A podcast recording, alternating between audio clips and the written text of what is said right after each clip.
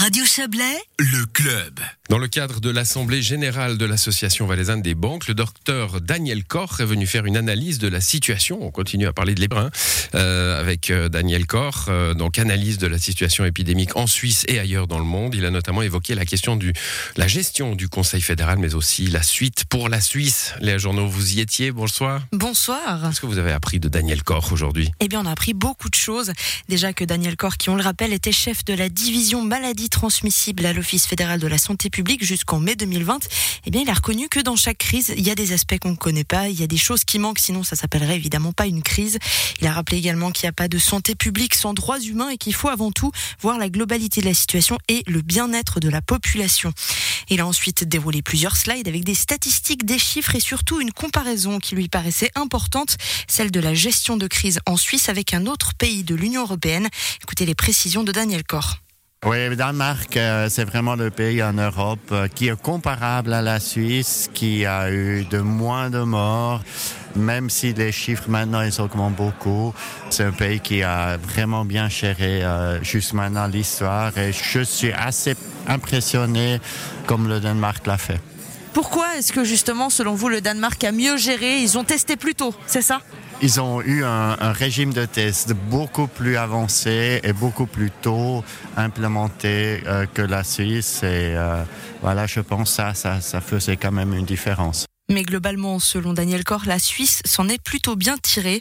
Il a présenté un outil nommé Euromomo qui, malgré son nom sympathique, permet de chiffrer la surmortalité des pays européens.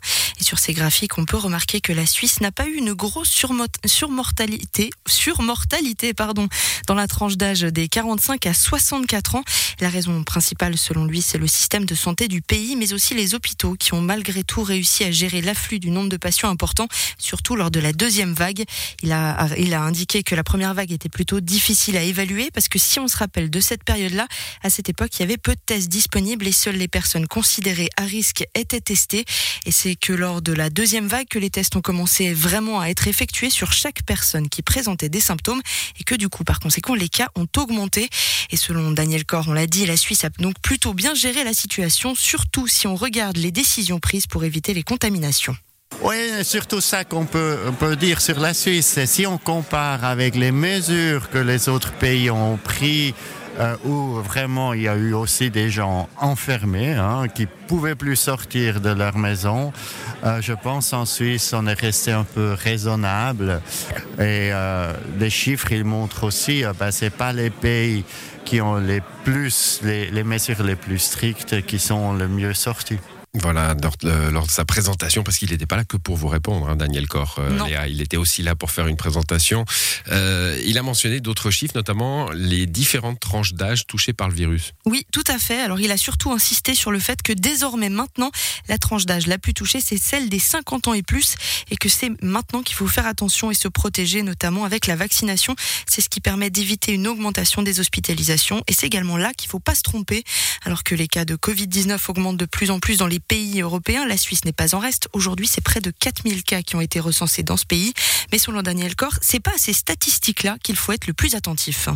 Non, je pense euh, pour le moment, il faut être un peu prudent de ne pas regarder que les chiffres euh, des cas. Il faut surtout regarder euh, les chiffres des hospitalisations. Et pour le moment, en Suisse, ben, c'est absolument gérable. Et je pense que ça va rester gérable. Pour moi, une chose qui, qui maintenant est urgente, c'est qu'on protège de nouveau les plus vulnérables.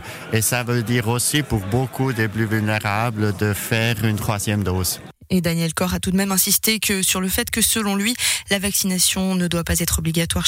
Chacun doit avoir la possibilité de choisir s'il veut se faire vacciner ou pas, tout en rappelant que la vaccination évite, on l'a dit, les hospitalisations, même si il a ajouté qu'elle n'évite pas les réinfections au Covid-19. L'ancien chef de la division maladie transmissible de l'OFSP souhaite tout de même rester positif quand on lui demande comment il voit la suite de la pandémie, à savoir si elle s'arrêtera bientôt. Positif, oui, mais mesuré.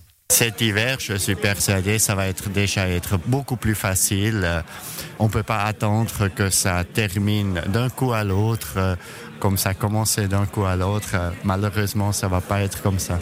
Et ça va devenir justement, vous avez dit, un virus de refroidissement C'est le plus probable, hein? on n'est jamais 100% sûr, mais euh, c'est le plus probable que c'est un virus qui s'établit dans la population, comme on connaît des autres virus euh, de refroidissement.